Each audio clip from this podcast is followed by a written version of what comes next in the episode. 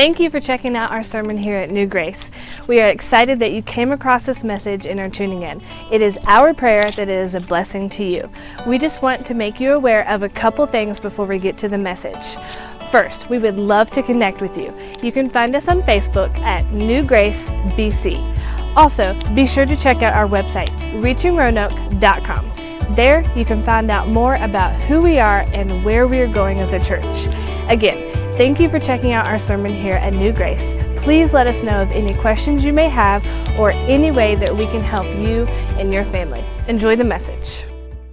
For the past couple weeks, we have been looking at the subject of prayer that works, and we've been looking at the biblical truth about prayer, and we've been trying to see some things that will help strengthen our prayer life and can drive us into a deeper life of prayer with God. And of course, the first week we looked at the prayer of Elijah and we saw the model prayer that he gave in James. Uh, we referenced to Elisha's prayer. And so we looked at his prayer on Mount Carmel and saw the, the, the prayer life that he had. And prayer was not an afterthought for Elisha. He, he worked at his prayer, he, he was specific in his prayers. He got other people involved in his prayers. And he, he prayed according to God's will and he prayed expecting God to answer.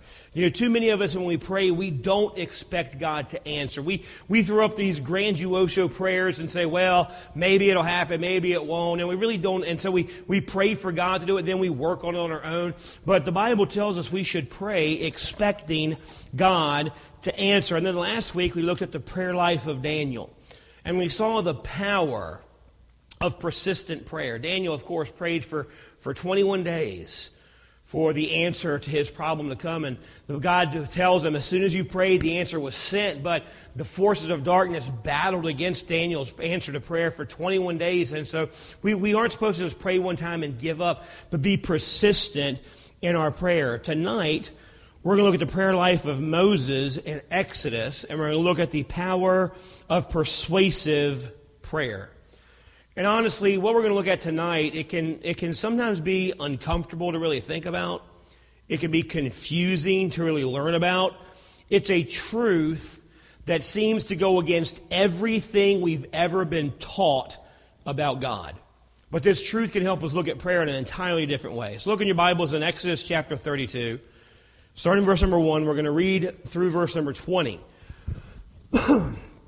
Bible says that when the people saw that Moses delayed to come down out of the mount, the people gathered themselves together unto Aaron and said unto him, Make us gods which shall go before us. For as, as for this Moses, the man that brought us up out of the land of Egypt, we wot not what has become of him.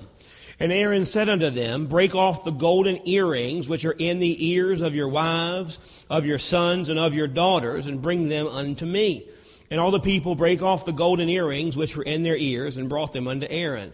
And he received them at their hand and fashioned them with a graving tool after he had made it a molten calf. And they said, These be thy gods, O Israel, which brought thee up out of the land of Egypt. And when Aaron saw it, he built an altar before it, and Aaron made proclamation and said, Tomorrow is a feast of the Lord. And they rose up early on the morrow and offered burnt offerings and brought peace offerings. And the people sat down to eat and to drink and rose up to play. And the Lord said unto Moses, Go, get thee down, for thy people, which thou broughtest out of the land of Egypt, have corrupted themselves. They have turned aside quickly out of the way which I commanded them. They have made them a molten calf and have worshipped it, and I have sacri- and have sacrificed thereunto, and said, These be thy gods, O Israel, which brought thee up out of the land of Egypt. And the Lord said unto Moses, I have seen this people, and behold, it is a stiff-necked people. Now therefore let me alone, that I, my wrath may wax hot against them, that I may consume them, and I will make of thee a great nation. And Moses besought the Lord and God, his God, and said, Lord, why doth thy wrath wax hot against thy people, which thou hast brought forth out of the land of Egypt with great power and with a mighty hand? Wherefore should the Egyptians speak and say, For mischief did he bring them out, to slay them in the mountains and to consume them from the face of the earth? Turn from thy fierce wrath and repent of this evil against thy people. Remember Abraham, Isaac, and Israel thy servants to whom thou hast swearest by thine own self, and saidest unto them, I will multiply your seed as the stars of heaven, and this land I will, that I have spoken of will I give unto your seed, and they shall inherit it forever. And the Lord repented of the evil which he thought to do unto his people. And Moses turned and went down from the mount, and the two tables of his testimony were in his hand. The tables were written on both sides, one on the one side and the other on and, and on the other were they written. And the tables were the work of God, and the writing was the writing of God, graven upon the tables. And when Joshua heard the noise of the people as they shouted, he said unto Moses, There is noise of war in the camp. And he said, It is not the voice of them that shout for mastery, neither is it the voice of them that cry for being overcome, but the noise of them that sing do I hear. And it came to pass, as soon as he came nigh into the camp, that he saw the calf and the dancing, and Moses' anger waxed hot. And he cast the tables out of his hand and brake them beneath the mount. And he took the calf of which they had made and burnt it in the fire and ground it to powder and strawed it upon the water and made the children of Israel drink of it. Now, of course, this, this is a, a, if you've been in church at all, you know this story, of course, but the events that are happening here, about four months before this passage, Moses had led the people of God, the nation of God. He has led them out of, out of bondage in Egypt. And if you read the story, it seems like ever since they left slavery in Egypt, the nation of Israel did nothing but complained. When they get to the Red Sea, they complain because they were afraid of the Egyptian army.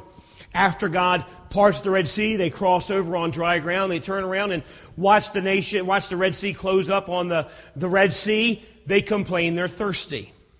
Then they complain they're hungry.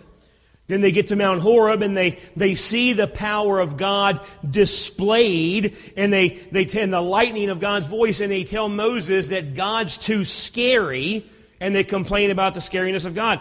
Over in Exodus chapter 20, verse 18, this is right when they get to the Mount of Horeb. And if you, you know your scripture, they've already, God has given them audibly. Everyone heard it. He gave them the Ten Commandments audibly. And then in verse number 19, uh, verse 18, it says, And all the people saw the thunderings and the lightnings and the noise and the trumpet and the mountain smoking. And when the people saw it, they removed and stood afar off and said unto Moses, Speak thou with us, and we will hear, but let not God speak with us, lest we die. So they, they get to the Mount of uh, the Mount Horeb, and they see God's power. They see the thunderings. They see the lightnings. They hear the voice of God. They hear God say, "Thou shalt have no other gods before me." And when God's done with the Ten Commandments, they pull Moses aside and say, "You know what? He's too loud. We don't want to talk to him. You go talk to him. We'll just talk to you." So ever since they had left Egypt, they did nothing but complain. Nothing was good enough for them. So finally, Moses goes up onto the mountain. He spends 40 days with God. And the nation of Israel, they get bored and they complain again. They go to Aaron, say, Moses has been gone too long. We're sick of waiting. Just make us other gods and we'll worship them. We don't want that big, scary God that Moses worships anyway. They want another God. So they have Aaron make them a golden calf and they begin to worship it. This is in spite of the fact that 40 days earlier, they'd all heard God say the number two no no was making false gods and worshiping it. But they ignore God and do what they, what they wanted to. So Israel has been nothing but trouble since they left Egypt, and it appears as if God has finally had enough. It appears as if God has finally done. Back in verse number 7 of chapter 32. He says, And the Lord said unto Moses, Get thee down, for thy people, which thou broughtest out of the land of Egypt, have corrupted themselves. They have turned aside quickly out of the way which I commanded them and have made them a molten calf, and have worshipped it, and have sacrificed thereunto, and said, These be thy gods. And then the verse 10 he goes, Get out of my way, because I'm going to kill them. So God basically tells Moses, Moses, I'm sick of these Israelites. They've done nothing but complain. They've done nothing but disobey. Get out of the way. I'm wiping them off the face of the planet. I'm sick of these people. I'm going to destroy them and start a new nation with you. Now, you know your Bible, you know God didn't do that. So was God serious? Or did he just lose his temper and say something he didn't really mean to say, like I did earlier? God never loses his temper. God never says something he doesn't mean. His, he never acts irrationally. God doesn't make idle threats. So when God told Moses, Moses, get out of the way, I'm going to wipe them off the face of the earth and start a new nation with you, God was serious. And Moses knew that God was serious. So he, he was so convinced that God was going to destroy Israel that he prays to God. He pleads with God. He prays a very intense prayer. And as a result of Moses' prayer, God changes his mind and decides not to destroy Israel. Now, honestly, I've always had a problem with this passage.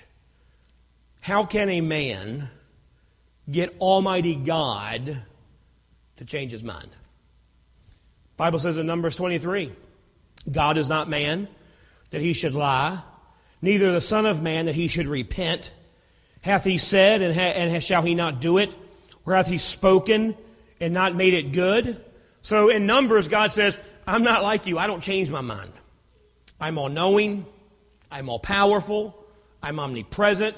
I'm sovereign over everything. Every decision I make is the perfect decision. So why would I change my mind once I've made a decision? He doesn't lie. He doesn't make idle threats. He doesn't change his mind once his mind's been set.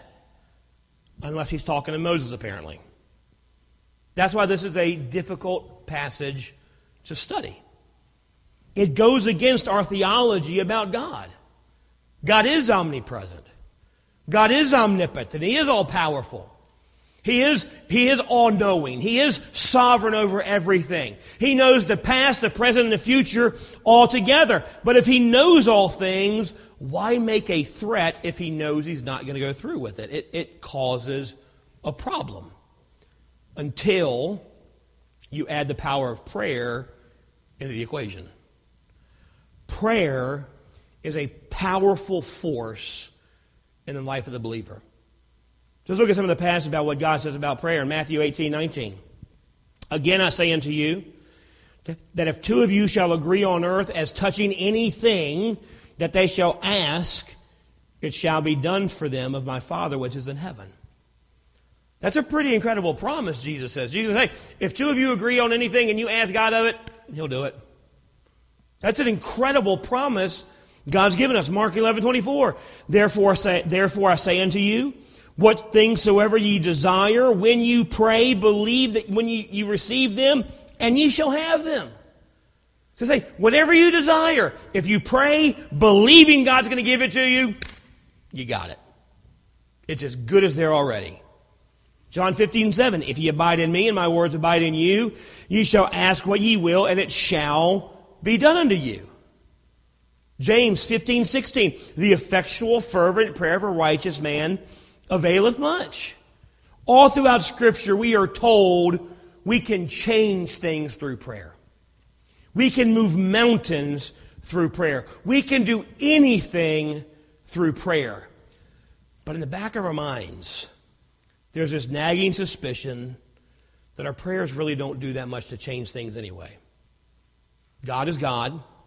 And God's going to do what God's going to do because God is all powerful and God is all knowing and God is sovereign over, over all things.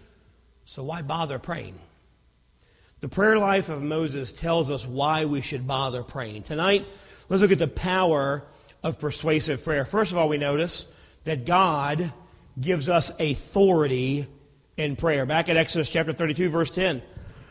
this is God speaking. Now, therefore, let me alone, that my wrath may wax hot against them, and that I may consume them, and I will make thee of, a, of man, I will make of thee a great nation. Why is God telling Moses to leave him alone? God is basically telling Moses, Moses, if, if you'd move, I'd be able to get something done. If you'd get out of my way, I could do this. Why didn't God just say, while he's looking at Moses, say, Oh, by the way, I just wiped out Israel. Now I'm going to start over with you. Why didn't you just do it and explain to Moses what he was doing later. He could have just told Moses what the plan was after he had done it. But God wanted Moses' permission to do it. Why? Why does the creator of the universe need the permission of one of his creations to do anything to the rest of his creation?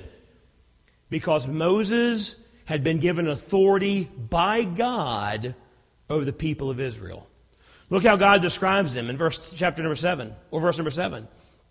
And the Lord said unto Moses, Go get thee down, for thy people, which thou boughtest out of the land of Egypt, have corrupted themselves. You know, they, before they're God's people, and He brought them, and now it's Moses, your people, who you brought out of Egypt, have messed up. Now, this isn't like when your kids mess up and you look at your wife and say, Look what your kids did. Look what your kids did. My kids didn't do that. Your kids did that. That's not what God is doing here. God had given Moses authority and responsibility over Israel. The nation of Israel were Moses' responsibility. They had been given to Moses, they were his area of influence. So while God does want to destroy them, he asks Moses' permission because he'd given Moses authority, responsibility over them. The prayer, the authority that we have in prayer, we have it because God has given it to us. God has given us authority in prayer. That's why he says, if two of you come together and agree of anything on earth and you ask of God, I will give it to you. God gave us that authority. That's why he said that whatever we ask in prayer, believing, we shall receive it because God gave us that authority. That's why he said that if we abide in him and his words abide in us, we can ask whatever we want and he will give it to us because God has given us that authority in prayer. So we have given, been given incredible authority in prayer. We have permission by God to plead to Him about our desires and our needs. And that is what prayer is about. And we've been given authority and a privilege to do it because we belong to Him. But there's a second thing we got to notice. Not only does God give us authority, but our authority is limited by His will. There's a catch to the authority. We can't just go to God demanding anything we want and He's obligated to give it to us. God is not our unlimited wish genie.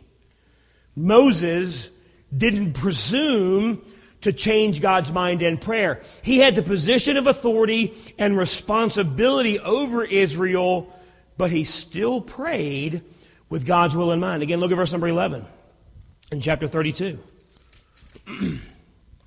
And Moses besought the Lord his God and said, Lord, why doth thy wrath wax hot against thy people? Again, Moses saying, No, they're not mine, they God, they're yours.